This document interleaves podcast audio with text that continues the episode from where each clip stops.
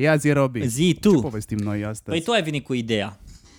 Eu am venit cu ideea pentru că a, deja mă, mă enervează foarte mult discuția asta și cred că putem discuta deja. A, pf, hai să o iau altfel. În weekend, a, bineînțeles, am treburi de făcut pe lângă casă, ca orice om gospodar ce sunt votați pentru Vezi că mine se la tot primărie. întrerupe. Primăria Crevedia. Uh, Uh, și am ascultat enorm, enorm de multe episoade de podcast. Uh, cam jumătate de zi asta am făcut. Am ascultat podcasturi și am lucrat. așa. Și mi-am dat seama, mi-am dat seama că la noi, cel puțin în spațiul nostru de desfășurare a activității, discutăm și găsim o scuză marketingului uh, când vine vorba despre cifre. And that's wrong.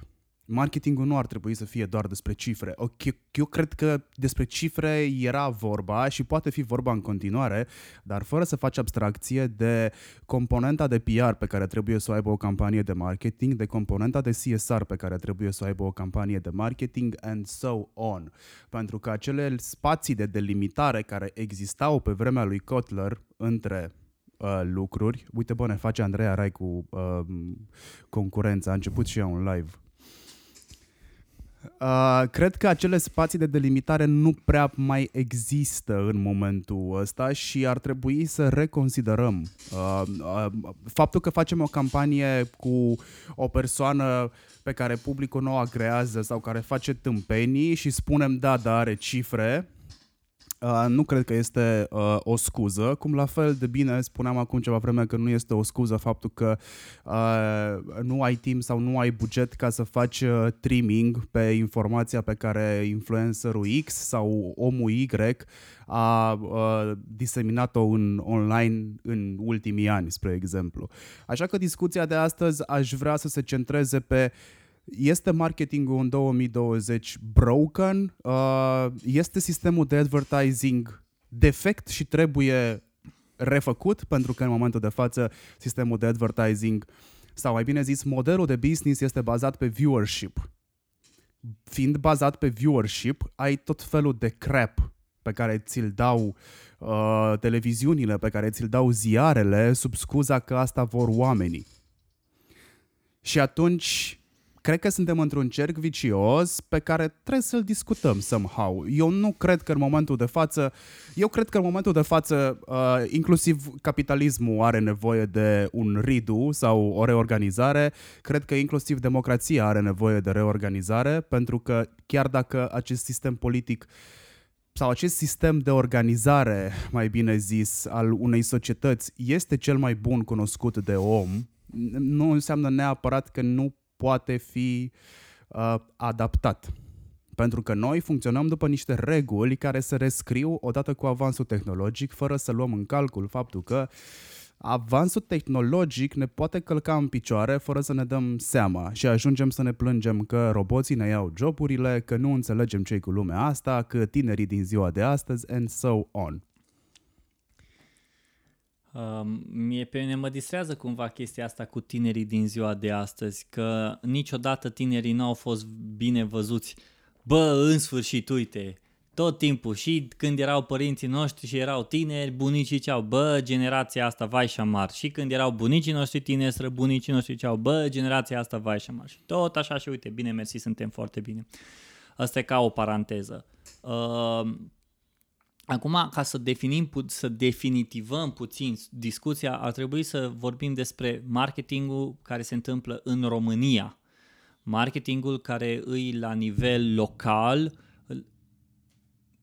împărțit, să spun așa, în, uh, între client, agenție, uh, comunitate, platformă, comunicator și așa mai departe. Uh, apoi vorbim despre strategiile de marketing. Și totul cred că trebuie cumva rezumat la marketingul din România. Din păcate, dacă îi să ne uităm, într-adevăr, marketingul din România uh, are ups and downs și asta, asta există și asta se vede. Uh, de multe ori se promovează și vedem și noi promovarea asta a unei unui diamant pe care l-am descoperit, când de fapt, scuză-mi expresia, e un căcat care arată mai bine, atâta tot. Și îți dai seama că, de fapt, a, Influencer marketing nu e influencer marketing despre care toată lumea vorbește. Ei niște vedete, Antonia Velea și așa mai departe și pui într-o campanie pe un billboard și ai făcut campanie de influencer. Ca apoi brandul respectiv să sponsorizeze un eveniment unde se dau niște premii și voilà, a luat premiul de campanie anului pe influencer marketing. And then what? Nu rezolvă nimica. Uh, dacă te uiți să vezi influencer marketing-ul, am făcut un interviu cu uh, cu Andy, Andy Crestodina și am vorbit cu el despre influencer marketing. Influencer marketing, efectiv, ce facem noi aici, noi doi, e o chestie, e o comunicare în ambele părți în care comunicăm un mesaj, eu pentru audiența ta, tu pentru audiența ta uh, și după aia ne împărțim audiențele și ne ajutăm prin colaborare. Asta înseamnă influencer marketing, de fapt e colaborativ marketing. Uh, dacă e să ne uităm la influencer marketing, dacă e să ne uităm la social media, din nou, social media a crescut atât de mult și s-a dezvoltat atât de mult încât noi momentan vedem doar like-urile, share-urile și view-urile și gata. Și ai spus un lucru foarte interesant, metric, metricul de viewership, care e doar un metric. Noi nu ne uităm la toată, uh, să spun așa, la tot Apple Pie-ul ăsta pe care uh, trebuie să-l iei în considerare și care în funcție de context, am lovit microfonul de câteva ore, o să scos tu, în funcție de context, uh, importanța fiecărui departament o să crească sau o să scadă.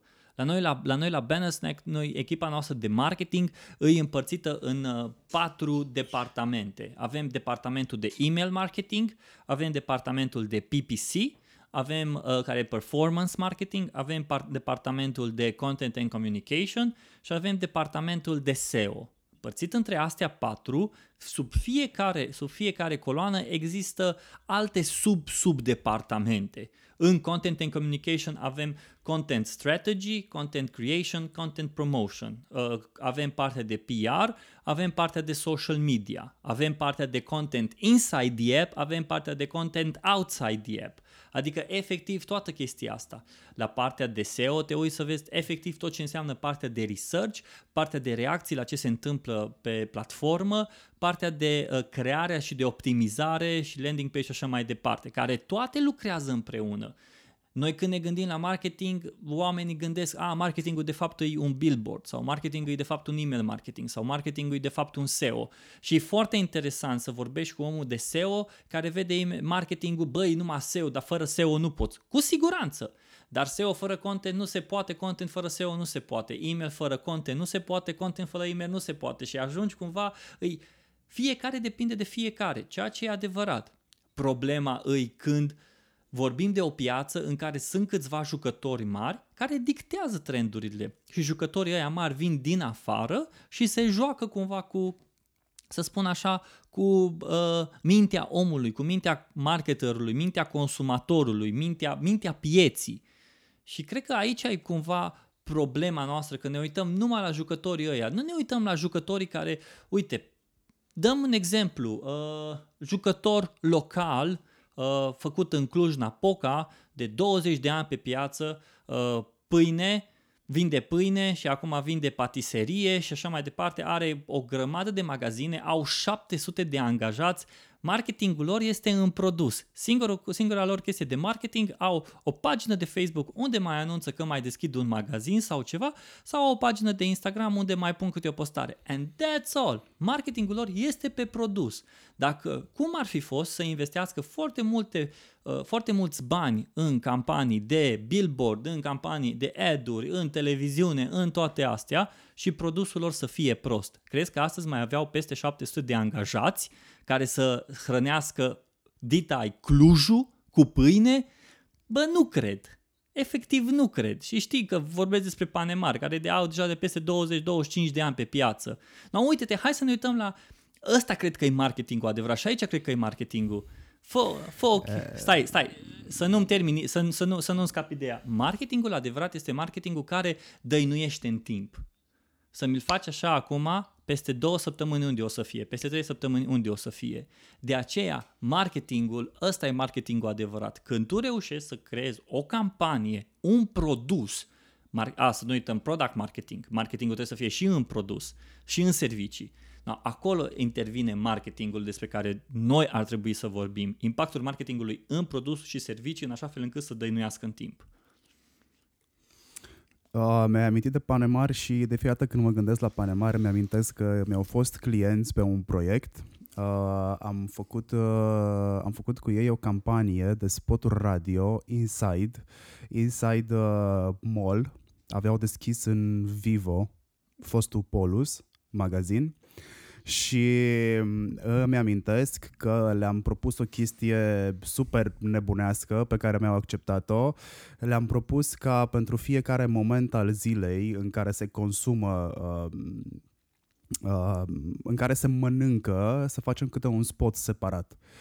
Uh, mi-amintesc că o săptămână am făcut programarea aia de spoturi cu, uh, uh, cu Dodo Mesaroș, care acum este regizor, atunci era în, în Radio Polus, cred că și acum mai are Radio Polus o săptămână am stat să programăm spoturile alea care să ruleze separat la fiecare oră în funcție de momentul zilei.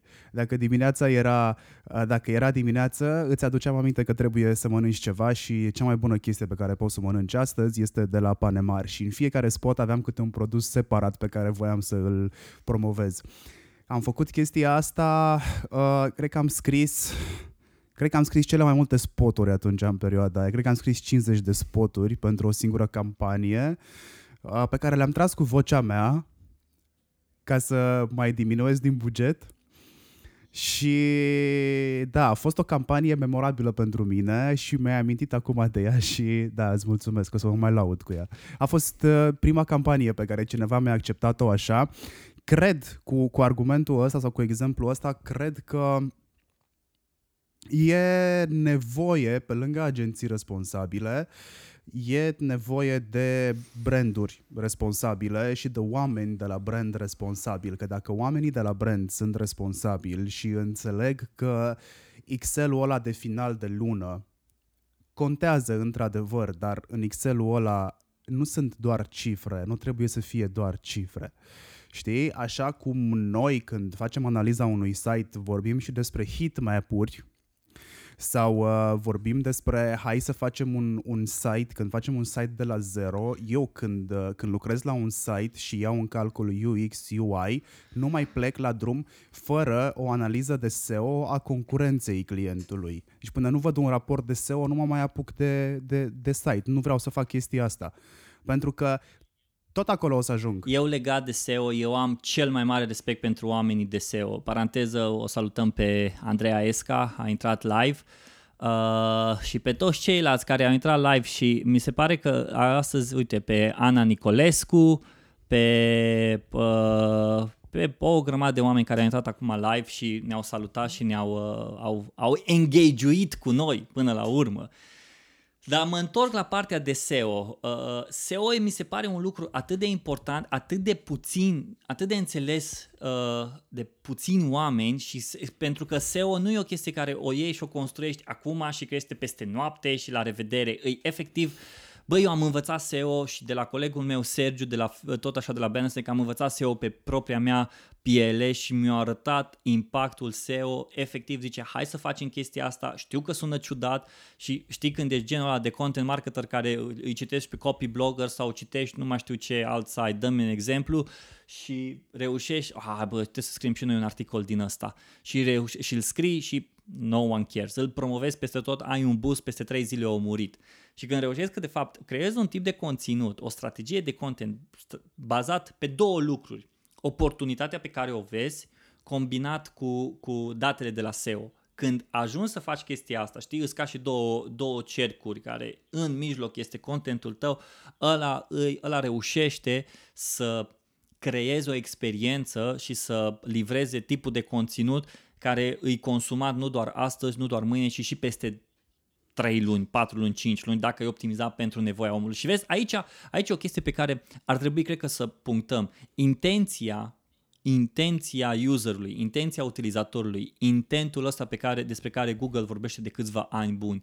Și când mă gândesc la marketing, nu nu cred că ar mai trebui să vorbim astăzi despre digital marketing, offline marketing, e marketing și gata. Efectiv este marketing și gata, lucrez în marketing. Eu, cum ar fi să mergi la cineva să spui ce faci? Uh, fac marketing. Chiar ieri am vorbit cu un copil și era, cred că copilul clasa a doua sau a treia și m-a întrebat, tu ce lucrezi? Eu zic în marketing. Și ce faci? Reclamă? Dar era așa cu ochii deschiși. Zic, da. Wow, ce tare! Și câți bani faci? Păi zic, destul. Wow, dar uh, ce înseamnă destul? Păi zic că pot să-mi cumpăr un AirPod, că pot să-mi cumpăr un iPhone. Wow, ce tare! Și ce faci toată ziua? Numai reclamă și din astea? Da, publicitate. Wow! Și atunci cumva îți dai seama că trebuie să vorbești pe...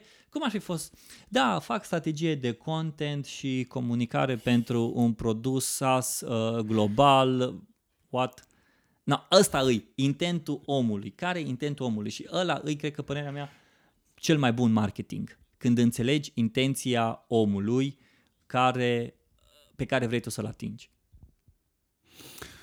Um, băi, e o chestie foarte, e o chestie foarte debatable pentru că vorbeam despre SEO și cred că SEO este, pe de altă parte, un barometru foarte bun de nivelul la care piața noastră încă este. La noi, SEO când vorbim despre el, a rămas tot la nivelul de atenție ce scrii în, uh, uh, în URL, uh, trebuie să fie cu bold nu știu ce, trebuie să ai H1, H2, H3, uh, repetă cuvântul, eventual mai obține niște linkuri de undeva. Băi, nu! Uh, nu! Sunt niște, modif- sunt, niște, sunt niște modificări pe care, sunt niște zeci de modificări pe lună pe care le face Google în algoritm. Nu o să poți ține pasul cu ele. Sunt într-adevăr niște piloni de bază și e ok să pleci de aici, de la ceea ce am enumerat.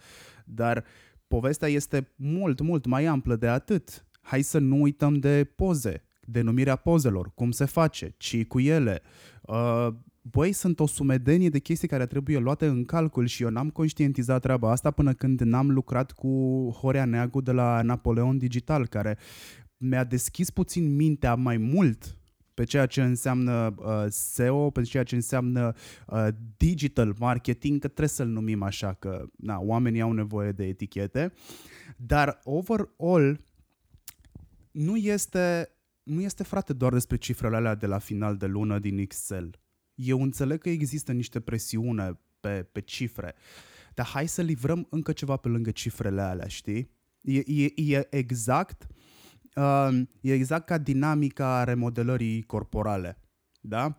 Uh, într-o săptămână de cântărit uh, poți să ai o, uh, o greutate mai mare mai mare decât cea pe care ți-ai dorit-o, dar s-ar putea ca în greutatea aia mai mare să ai de fapt un kilogram de masă musculară în plus, nu de grăsime.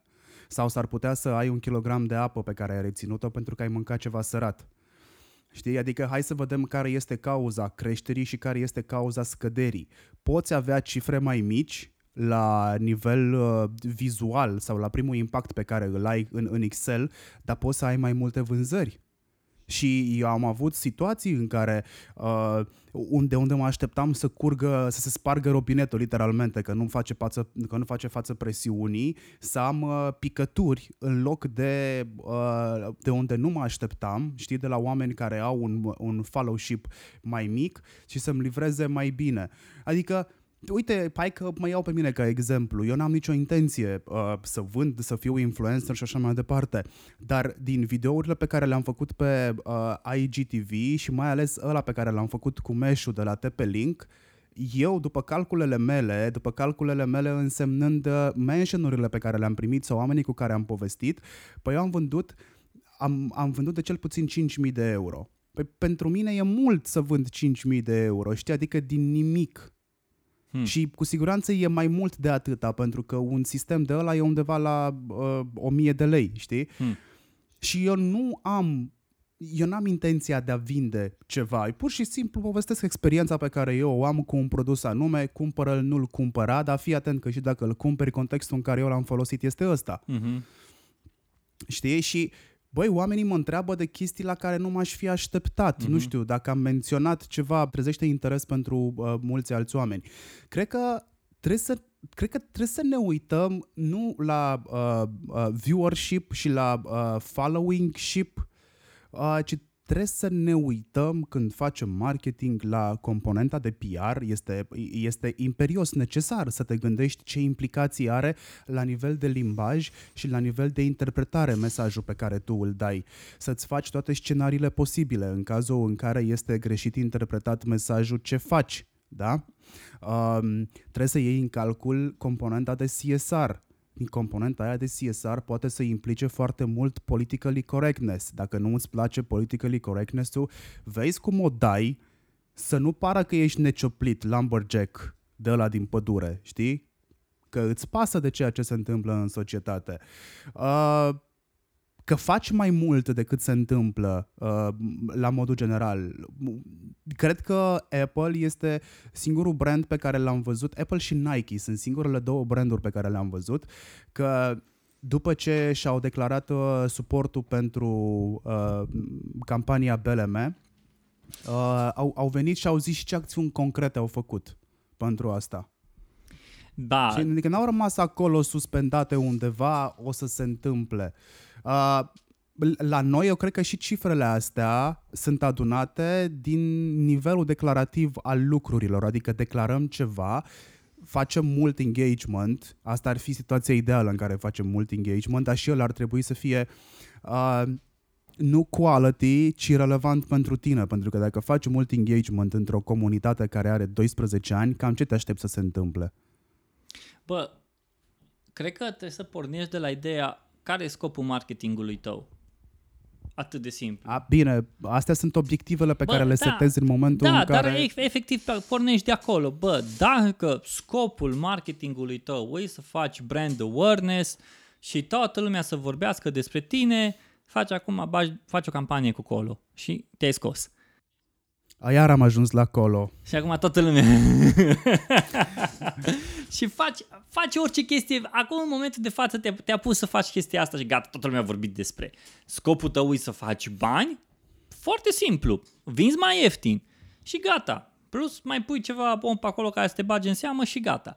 Efectiv, și mă refer om care se bage în seamă, un influencer care să comunice pentru tine, să propage mesaj și așa mai departe. Dar efectiv, cred că de acolo pornește totul și marketing, vorbim că marketingul e stricat, e stricat pentru că nu are un obiectiv clar în momentul când pornește.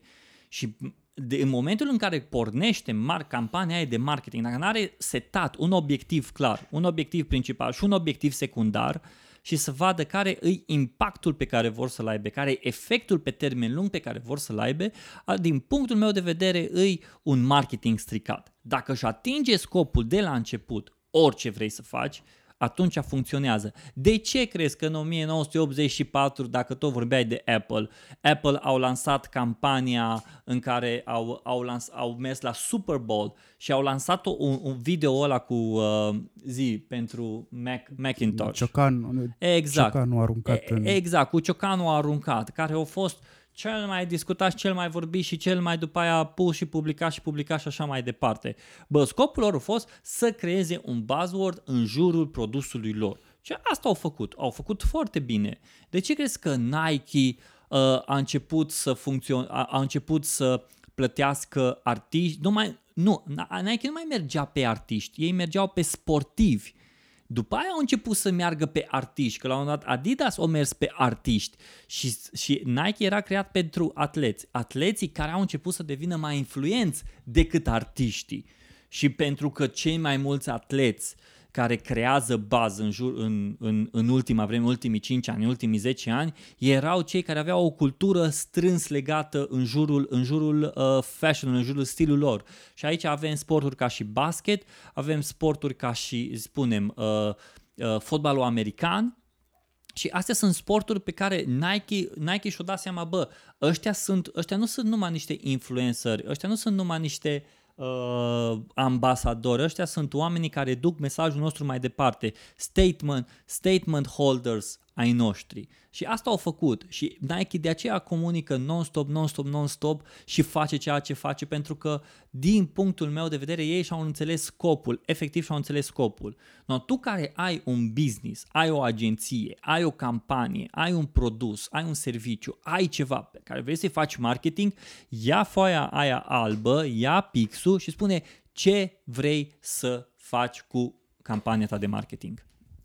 Pe de altă parte, situația nu e chiar atât de dramatică, pentru că poți să le împaci pe amândouă. Dacă îți merge puțin mintea și reușești să înțelegi mediul în care te învârți și cum te învârți și cum te poți învârti, că de aici vine creativitatea, îți cunoști, uh, îți cunoști mediul în care te învârți și cunoști mult mai multe detalii pe care poți să le nozi și să tricotezi o strategie foarte bună poți să ai, uh, poți să ai și cifre, poți să mergi și către cifre, dar în subsidiar sau pe de altă parte să lucrezi și pentru uh, value.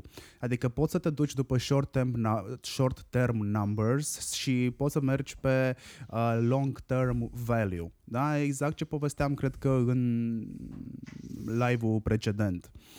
Uh, mă ghidez după chestia asta acum uh, când, fac, uh, când fac strategiile pentru clienți și le prezint ups and downs-uri și dacă vor neapărat să vadă și cifre uh, care să le dea senzația că lucrurile nu stau pe loc, facem și asta, dar pe de cealaltă parte încerc să combin uh, short term, term numbers cu long term value. Uh, Până acum n-am niciun rezultat concret, doar faptul că ele funcționează. Ele pot să funcționeze în paralel, știi? Asta nu înseamnă că e ca în copilărie uh, sau nu înseamnă că e ca la biserică, fă ce spune popa, nu ce face popa. Nu, nu. Uh, uh, combinele pe amândouă. Combinele pe amândouă și cu siguranță rezultatele n-au cum să fie dezastruoase. Știi, după cum îmi zicea și Mircea Căpățână, uh, cofondatorul Smart Bill în uh, cel mai nou interviu pe care l-am făcut pentru Hurduchest, uh, mai mult decât zero este mai bine decât zero. Să faci ceva mai mult decât zero este mult mai bine decât zero. You have something there. Mm. Problema, mea, problema mea cu sistemul în care funcționăm este că mm, uh, răsplătește impostura, ipocrizia, uh, falsitate, pentru că asta face până la urmă. Validează lucrurile astea. Uh, validează, validează minciuna. Da? Site-urile de fake news fac o căruță de bani de pe urma viewership-ului pentru că este un viewership încurajat atât de Facebook cât și de Google, care este susținut uh, de fiecare brand care acceptă ca pe site-urile respective să ajungă conținutul lor. Nimeni nu are timp să stea să-și aleagă outleturile media în care să ajungă, știi? Și atunci fake news, pentru că Uh, pentru că funcționează și scot o căruță de views, scot și o căruță de bani în urma acestui, uh, a, acestui proces, iar brandurile sunt foarte mulțumite de faptul că raportează la final un Excel cu numere mari. Știi? Și uite cercul vicios în care se ajunge. De asta zic că fără doar și poate, ar trebui să ne gândim mai mult la faptul că sistemul în care noi funcționăm și sistemul în care trăim sau are un model de business care nu merge în momentul de față. El a plecat de la același viewership pe care îl aveau televiziunile pe vremuri și am încercat să replicăm același tip de, de, de business la alte cifre, bineînțeles, și altfel măsurate, dar tot pe viewership ne ducem, știi? Și suntem niște uh, rating horse până la urmă. Știi? Băi, cred că chestia asta de viewership-ul respectiv și rating horse-ul pe care îl spui tu, uh, observ în piața asta de podcasting că lucrurile nu mai merg acolo chiar atâta de uh, viewership, deși oamenii, uh, behavior oamenilor și comportamentul oamenilor îi... Uh, Vezi ce ne place nouă rom, engle- rom gleza asta, dar nu avem nicio problemă cu ea. And ăsta e jobul nostru până la urmă. Uh, te uiți să vezi că oamenii începeau să întrebe și câte, download, și câte view-uri ai? Păi zic că download-uri. Și câte download-uri ai? Să spui 500. O, oh, da, puțin. În comparație cu ce? puțin, îi 500. Faptul că uh, 500 de oameni sau 1000 de oameni au downloadat, au ascultat, au downloadat episodul respectiv și au avut un average consumption de 85-90% la un conținut care are o oră, o oră jumate, no, arată în care tip de conținut în România funcționează așa. Uh, în afară de Netflix și în afară de cam atât pentru că, vezi, YouTube 12 minute, 3 minute, 5 minute, uh, nici atâta, vezi Facebook, uh, efectiv, stai să te gândești cât, sau pe site-uri, nici n-are rost să mai vorbești despre site-uri, cât timp petrec oamenii pe un site în care să citească știrile sau ceva, ți-ai, ți-ai luat știrile din titlu. Dar exact asta îi, uh, deja intri într-o situație in-depth pe care vrei să-l prezinți oamenilor care au cât de cât capacitatea să înțeleagă că da, bă, trebuie să fie lucrul ăsta.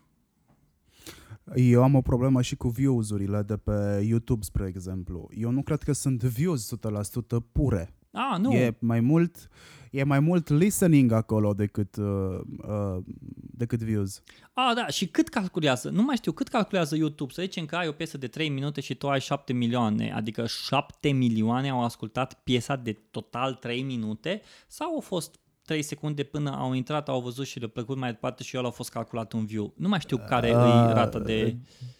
Dacă ar vrea să facă, dacă ar vrea să facă niște raportări super accurate, ar putea să o facă. Să-ți spună o persoană de câte ori a dat play conținutului respectiv când vorbim de piese și așa mai departe. Dar nu o face și nu o să o facă. Și uite, un alt subiect despre care nu vorbește YouTube este uh, viewership-ul cumpărat la kill, pentru că că poți să cumperi views, la fel cum cumperi și like-uri și ce mai puteai să cumperi. Practic poți să cumperi orice. Bun, dar hai să vedem o chestie. Noi vorbim despre marketingul care e stricat și Costin, uh, Costin Cocioabă spune că ca și aici că vă ascult în alt tab. Păi, da, e interesant. Uh, Ancu, uh, și cum ziceai în episodul cu Manafu, consum pasiv perfect pentru multitasking. Vezi, aici e o chestie foarte interesantă. Din nou pornim de la ideea uh, de uh, ce vrei cu campania ta, ce vrei cu marketingul tău. Și aici tot o să pornească, o le- trebuie să găsești balanța dintre uh, nevoia pieții și soluția produsului serviciului tău. Și aici stăteam și mă gândeam, de exemplu, uite-te tipul de conținut. Salut, Adriana! De exemplu, uite-te aici tipul de conținut. Când creezi conținut activ, ca să poată să fie consumat activ, vei uh, deci oamenii activi vor consuma, cons, uh, vor consuma conținut pasiv. Oamenii pasivi vor consuma conținut activ. Oamenii care sunt activi, ce spuneai tu la început, ai început să lucrezi mult acasă și pentru că îți dădeai seama că ai nevoie ca timpul tău să fie optimizat, ai ascultat multe podcasturi. Adică nu puteai în timp ce îți, uh, spunem, tăiai iarba, să-ți pui ecranul undeva într-o parte să te uiți la un film, la un Netflix sau ceva. Ăla, ăla e un tip de conținut pe care tu îl consumi activ. Dar, în schimb, oamenii care au o viață pasivă și nu-i judec, nu-i vorba de judecat, ăsta e felul lor. Au o viață pasivă, merg la lucru, vin de la lucru, au venit acasă, au făcut o mâncare și s-au uitat la un film. Bă, this is it. Asta e stilul lor de viață. Foarte bine. Ei consumă conținut activ. Asta înseamnă că trebuie să fie activi introduși cumva în, uh, în, uh, în content consumption-ul ăsta, dacă e să, să spun. Așa, și atunci, efectiv, de aici pornește, ca și conținutul pe care tu îl creezi. Ce audiență ai și ce conținut poți tu să creezi în așa fel încât să uh, se lege astea două pe, pe o singură, pe o, spunem, pe, într-un singur punct. Pentru că audiența mea și, de exemplu, uh, nu știu, audiența ta, audiența mea sunt oameni care sunt activi, sunt oameni care au, uh, au treabă de făcut, sunt oameni care îs curioși despre cum pot să se dezvolte mai mult, dar nu pot să stea să, se dez- să stea să consume video, să stea 5 minute și să-și ia uh, în 5 minute knowledge-ul pe care au nevoie să fie mai bun. De aceea, pentru ei există audio și vor consuma audio și își vor lua din articol, își vor lua show note-urile pentru minutul pe care pe ei interesează. Și efectiv asta intră în partea de conținut. Dar vrei tu să spui ceva și cred că te-am întrerupt. Nu știu ce voiam să spun, că uite, mi-a atras atenția. Uh, Uite, aici cred că, de aici cred că ar trebui să pornim ideea asta. Deci avem marketingul și vorbim despre marketingul care îi stricat astăzi. De ce îi stricat marketingul? Îi stricat din o grămadă de motive. E clar, la fel ca și orice altceva. Și la fel, e o industrie nașpa, adică și mie mi greață să văd că uh, Nestle sau oricare alt brand o promovat un, o, o, și-o băga banii într-un vlogger care instiga la ură și la violență. Ok, bun, mă enervează chestia asta mai grav decât asta, mai grav decât uh, povestea asta, mi se pare faptul că taci ca porc un păpușoi. Când ți se cere o opinie, pe, când ți se cere o poziție vis-a-vis de ce ai făcut. Ieși frate afară și spune, bă, am făcut-o. Nu, fa- nu o să facă chestia asta și nu o să se facă niciodată chestia asta pentru că îi un păcat pe care de aia tu mergi, tu nu vrei ca păcatul o să mergi să ți-l spui public, gata, am greșit, uitați, aici sunt, răstigniți-mă. Nu! Mai degrabă îl ascunzi și o să vină un alt val, o să vină, o să iasă boată Dragnea din închisoare și a, am uitat de el și gata. No. Bun, am scăpat cu, cu pielea uh, curată și totul este ok. Eu cred că aici e de fapt problema și înțeleg cumva că e ușor să vorbim despre niște uh, elemente în care poate nu suntem introduși în, în mijloc și nici nu vreau să fiu în chestia asta. Însă cumva marketing pe care eu îl fac, eu vreau să fiu, uh, eu vreau să pot să mă uit în spate când o să am 60-70 de ani și să pot să spui, da, bă, sunt mândru că am făcut podcastul ăla sau sunt mândru că am făcut campania aia sau sunt mândru că am, am făcut parte din campania aia sau sunt mândru că am reușit cumva să pun mâna pe industrie într-o anumită parte, deși da, ea era mizerabilă. Că până la urmă te uiți să vezi, totul e mizerabil în jurul nostru, dar depinde de noi cum reușim să facem în ceea ce, pe ceea ce pune mâna impactul pe care îl lăsăm. Adică nu vreau să fiu foarte motivațional, dar nu pot eu să mă duc la uh, nu știu care șef de agenție sau la nu știu care uh, șef de marketing dintr-o anumită companie să spun așa se face marketing, pentru că nu înțeleg contextul lor.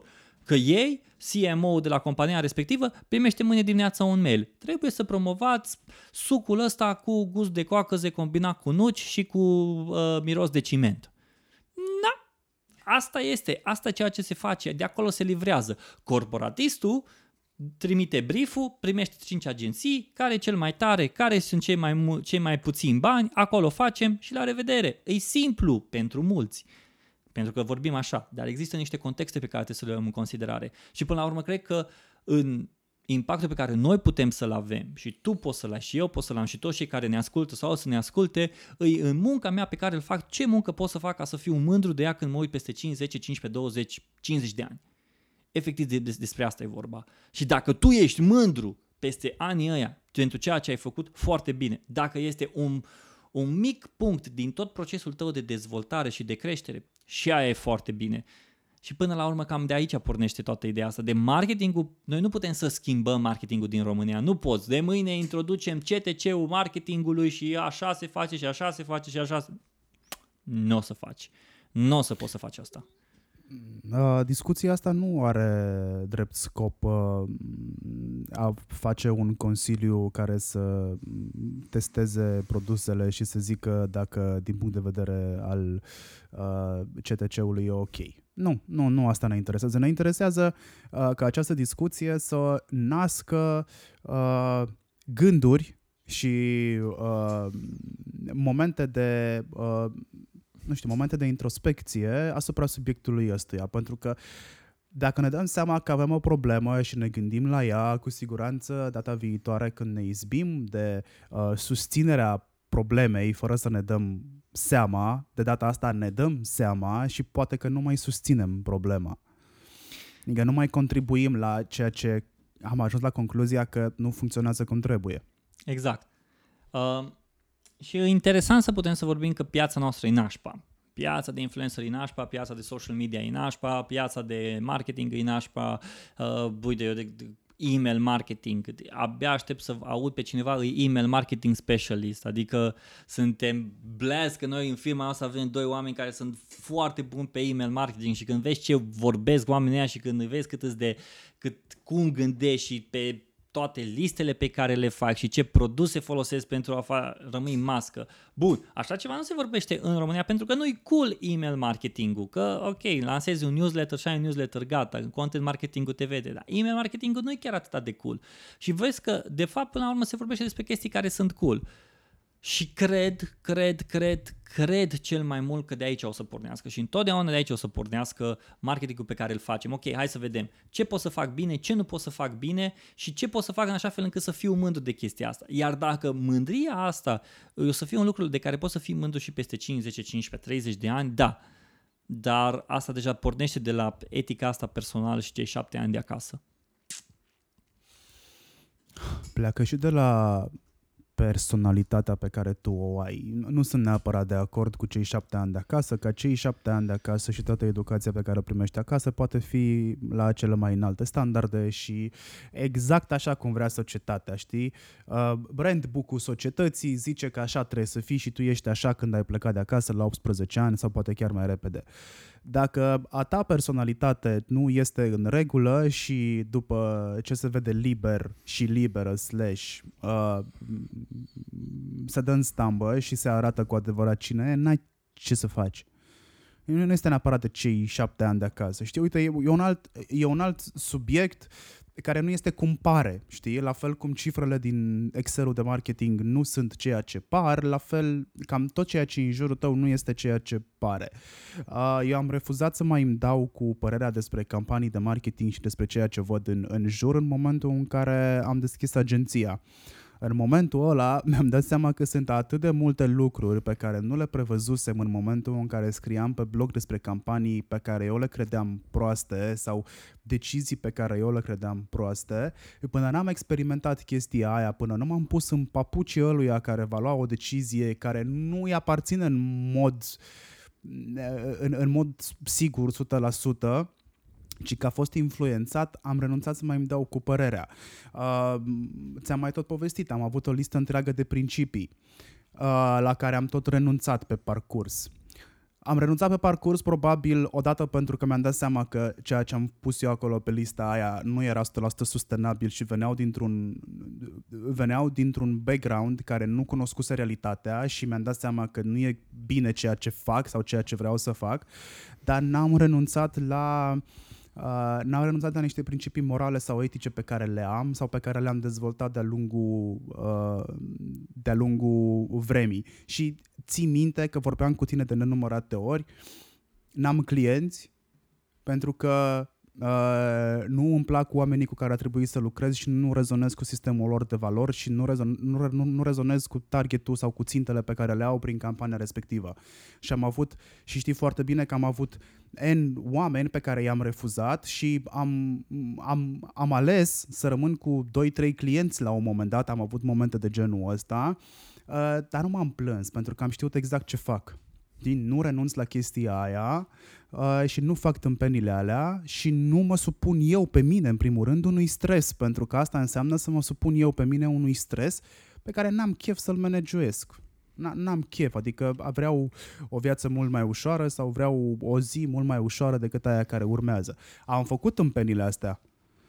Cât stres mi-am mâncat, și cât de mult mi-am dorit să se termine odată contractele respective și nu doar eu, ci și angajații mei, nu îți pot explica. Hmm.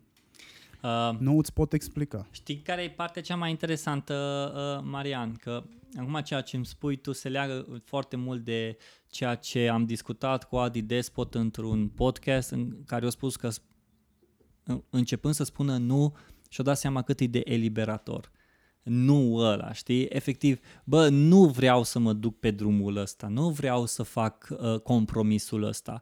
Adică, până la urmă, ok, cu toții poate facem într-o mică parte un mic compromis, dar compromisul ăla cât vrei să te urmeze compromisul ăla, cât vrei să te, să, să-ți fie un pain in the ass care tot timpul să fie acolo sau un ghimpe în coastă care tot timpul să fie acolo când te uiți în dreapta sau în stânga.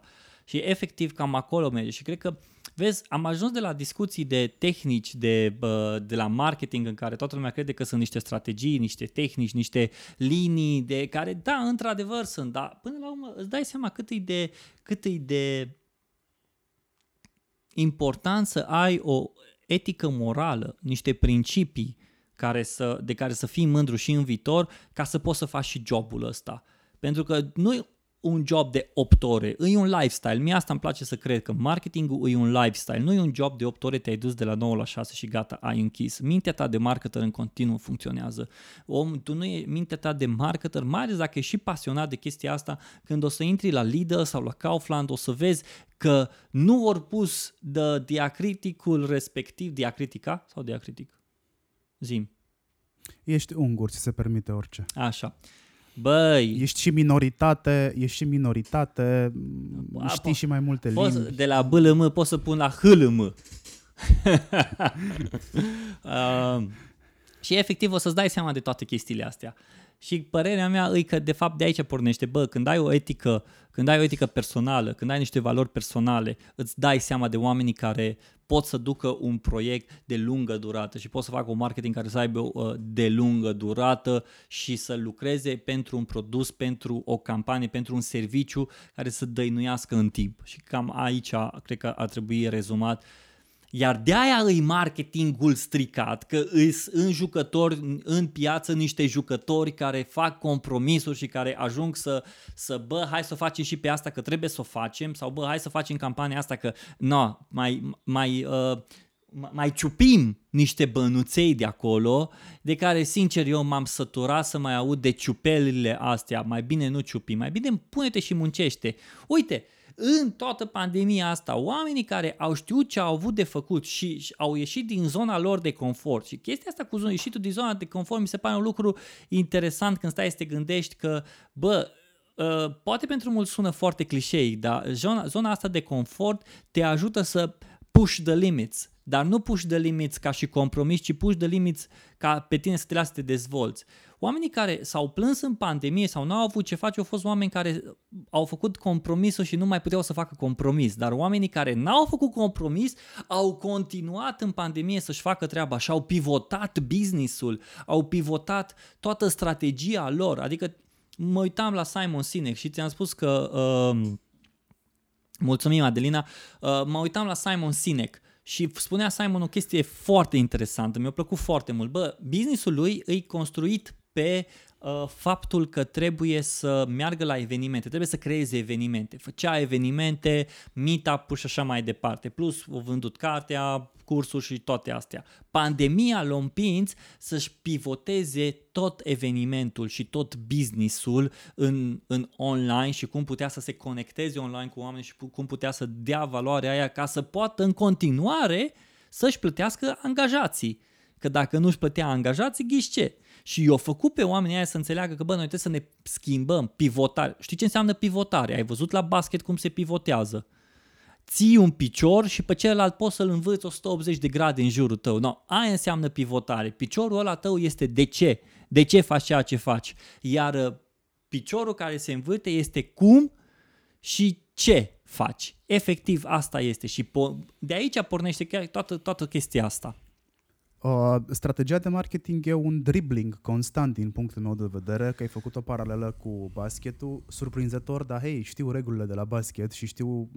Mie mi se pare foarte interesant cum funcționează mintea un, unui antrenor, pentru că mintea unui antrenor este într-o strategie constantă. Asta e visul meu. Antrenament. Visul meu e să fac uh, un, un interviu cu un antrenor mare, deci efectiv să vezi, să reușești să vezi mentalitatea lui de strategie long term, short term, efect, impact, wow, continuă. Gândește-te cât driblează antrenorul uh, în mintea proprie atât în momentul antrenamentelor, atât în momentul în care se duce acasă, atât în momentul în care ajunge acasă și se mai uită la niște casete cu niște videouri, uh, când schie schițele, când își face mai multe variante de joc, când ajunge pe teren și își dă seama că nicio variantă de joc nu funcționează hmm. pe care a făcut-o. Și mi se pare mai mult decât faptul că un antrenor este în stare să facă toate artificiile astea și să dribleze cu uh-huh. uh, punctele principale din strategie, mi se pare incredibil că un antrenor bun reușește să comunice în câteva secunde sau din priviri hmm. cu, uh, cu elevii lui uh, în, uh, în câteva secunde. Dacă n-ai reușit să transmiți mesajul ăla simplu, concis, uh-huh. cât, la, cât mai la obiect, mm, e imposibil să ai rezultate. Hmm. E imposibil să ai rezultate. La basket e chestie de fracțiuni de secundă. În fracțiuni de secundă se poate schimba hmm. soarta unui joc, se poate schimba soarta unei echipe, moralul unei echipe, moralul unui oraș întreg. Deci sunt niște implicații pe care un antrenor trebuie să le aibă tot timpul uh, uh, în, în față undeva trebuie să ruleze. Ăsta e sistemul lui de operare, știi? Uh-huh. Implicație, o, implicație OS. Hmm. Și cred că ăsta este sistemul de operare pe care trebuie să-l avem fiecare dintre noi care stăm și dirigălim de la birou în momentul în care punem niște strategii în practică. Cele mai multe sunt făcute să fie, cele mai multe sunt am mai făcut și a funcționat. Deja le vezi pe astea. Deja le vezi. Știi? Cea mai bună metodă să-ți crești acum uh, uh, contul de Instagram este să, uh, sau contul de YouTube este să uh, cumperi, la fel cum face radio ascultătorii, știi? Radio își cumpără ascultările deja de multă vreme. Mm. De genul, ora asta îți dăm 100 de euro dacă ești atent la ce piesă este la minutul 3. Mm. Uh, sună repede și spune-ne, a, perfect, ai câștigat 100 de euro. Mai este vreun radio în top 3 sau top 5 în România în momentul ăsta care nu-și plătește ascultătorii? Ca să rămână cu ei? Nu cred că mai este. Sau e același lucru și când ne uităm la cei care cresc de pe o zi pe alta când vine vorba despre influență reală. Își cumpără și ei la rândul lor oamenii, uh, follow-ship-ul ăla, știi? Mă rog, mm-hmm. following-ship-ul uh, și îl cumpără prin giveaway-uri prin, și giveaway-urile sunt toate așa. Am hotărât cu Xulescu, nume de brand, că vreau să vă dau 5 pufuleți. Pentru acești 5 pufuleți, fiți atenți ce trebuie să faceți. Este simplu. Formularea este fix așa, Robi. Că am studiat.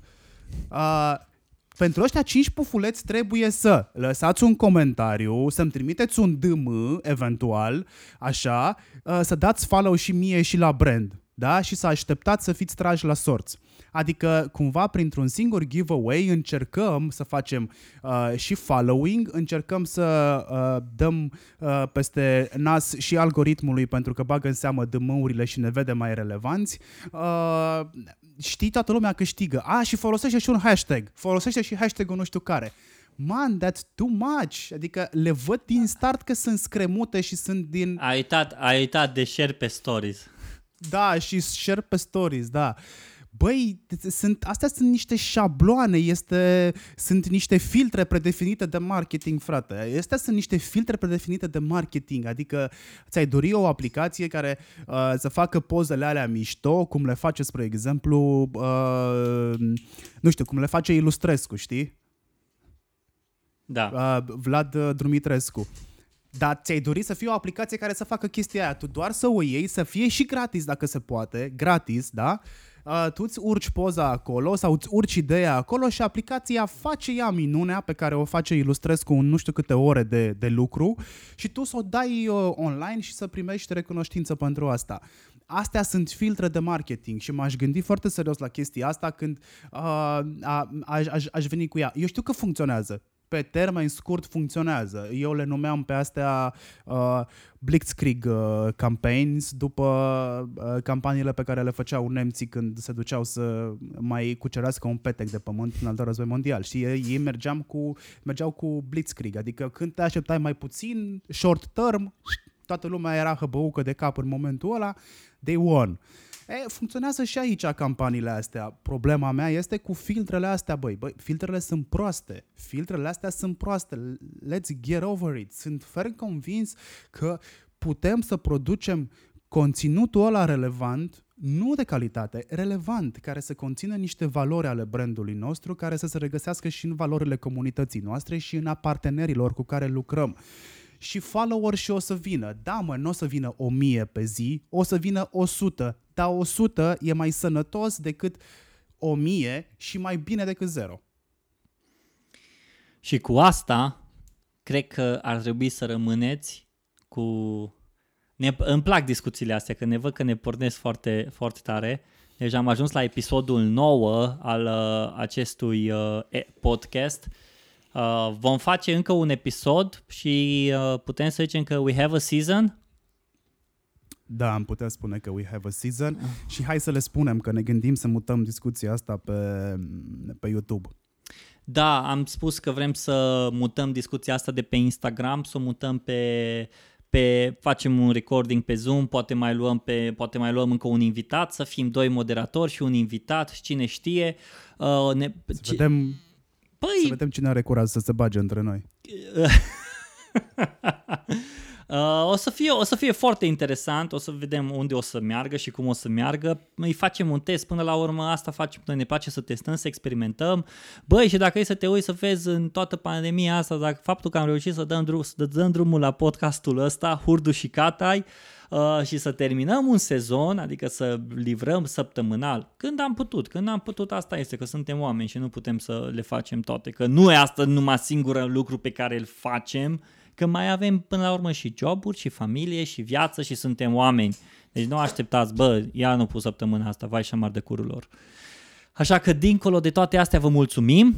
O să mai avem încă un episod săptămâna viitoare, pe episodul uh, numărul 10, Uh, o să fie unul interesant, o să vedem despre ce o să vorbim. și până la atunci, până uh, mai avem încă două minute dacă mai ai ceva de zis, dacă nu, am închis. Da, uh, vineri o să dăm drumul primelor două episoade din uh, podcastul la care lucrez de vreo două luni cu Dan Fințescu, Vlad uh, Dumitrescu, a.k.a. Ilustrescu cu 2L. De la LOL. Așa îl găsiți pe, da, de la LOL. îl găsiți pe Instagram. Uh, și cu Tudor Marciu de la Moving Elements și slash Moving Records. Dacă cumva n-a ajuns la voi teaserul, deși campania de teasing a mers mai bine decât mă așteptam, uh, e vorba despre un podcast de ficțiune uh, care se întâmplă în pandemie, dar peste un an de acum încolo, adică cumva face un preview a ceea ce ar putea să se întâmple. Uh, și vă recomand să intrați pe Murdar Podcast pe Instagram, să dați un follow acolo, să intrați și pe contul de uh, Facebook, și să-mi spuneți care este părerea voastră și uh, tu mai ai acum un minut să-mi spui cum ți se pare. Băi, uh, mie mi s-a părut foarte interesant, uh, mai ales că știam de uh, proiect în clipa în care m-ai sunat și uh, am fost foarte curios să văd unde o duceți, cum o duceți. Primul episod chiar uh, e genul de podcast pe care vrei să-l asculti, cred că ca un binge listening, uh, să fie gen de lansez cu 5 episoade, 10 episoade, primul sezon, nu știu care e strategia voastră, nici nu vreau să știu până când, după ce ați dat drumul și atunci cumva să încep să colectezi uh, datele și ideile. Uh, îmi place că Dan Fințescu a ieșit din zona lui de confort, de, apropo de ce spuneam noi și și tu ai ieșit și ați reușit să dați drumul la primul podcast uh, de ficțiune din uh, România și sper să fie și cel mai bun podcast de ficțiune din România. Așa că și mai ales îmi place, îmi place prezentarea, îmi place ce face Ilustrescu, uh, se vede că are o viziune clară asupra conținutului pentru ziua de azi și ceea ce trebuie să livreze. Eu doar am... E o echipă care s-a creat ad hoc și care funcționează mai bine decât echipele pe care le-am căutat cu lumânarea. Și gândește-te că suntem la distanțe rezonabile, adică eu pe Dan nu l-am văzut pandemia asta, uh, Vlad este undeva în Emirate. Mai avem Gata, 9 secunde, gata, bine. ieșim, v-am salutat, pa! pa. Dacă găsești un reportofon pe stradă, care e primul lucru pe care îl faci? 20, 20, probă? Și după ce te convingi că merge? Da, deci, uh, eu sunt șarpe, am 26 de ani și de vreo 4-5 ore sunt homeless. București, mai 2021. Șarpe a fost DJ, dar a ajuns să trăiască pe stradă. De ce? Că am stat ca prostul și am așteptat să ne revenim când era clar că nu ne mai reveneam că eu am încercat să fac rost de un job de brancardier, curier, șofer, mă rog, toate rahaturile de joburi din domenii care încă funcționează, când deja se dădeau cu super șpăci și pe super pile. Na, toți patronii cu business-uri de funcționează deja și-au angajat, în primul rând, rudele, prietenii, după aia rudele și prietenii lor de i-ar putea controla și pentru restul lumii iar lumea se pare că are alt plan pentru șarpe. Dacă ai găsit portofonul ăsta și auzi asta, înseamnă că ai belit-o deja. Aruncă-l acum și fugi cât mai departe de locul în care l-ai găsit. Jur, nu e nicio glumă proastă. Fugi! Murdar, primul podcast de ficțiune din România.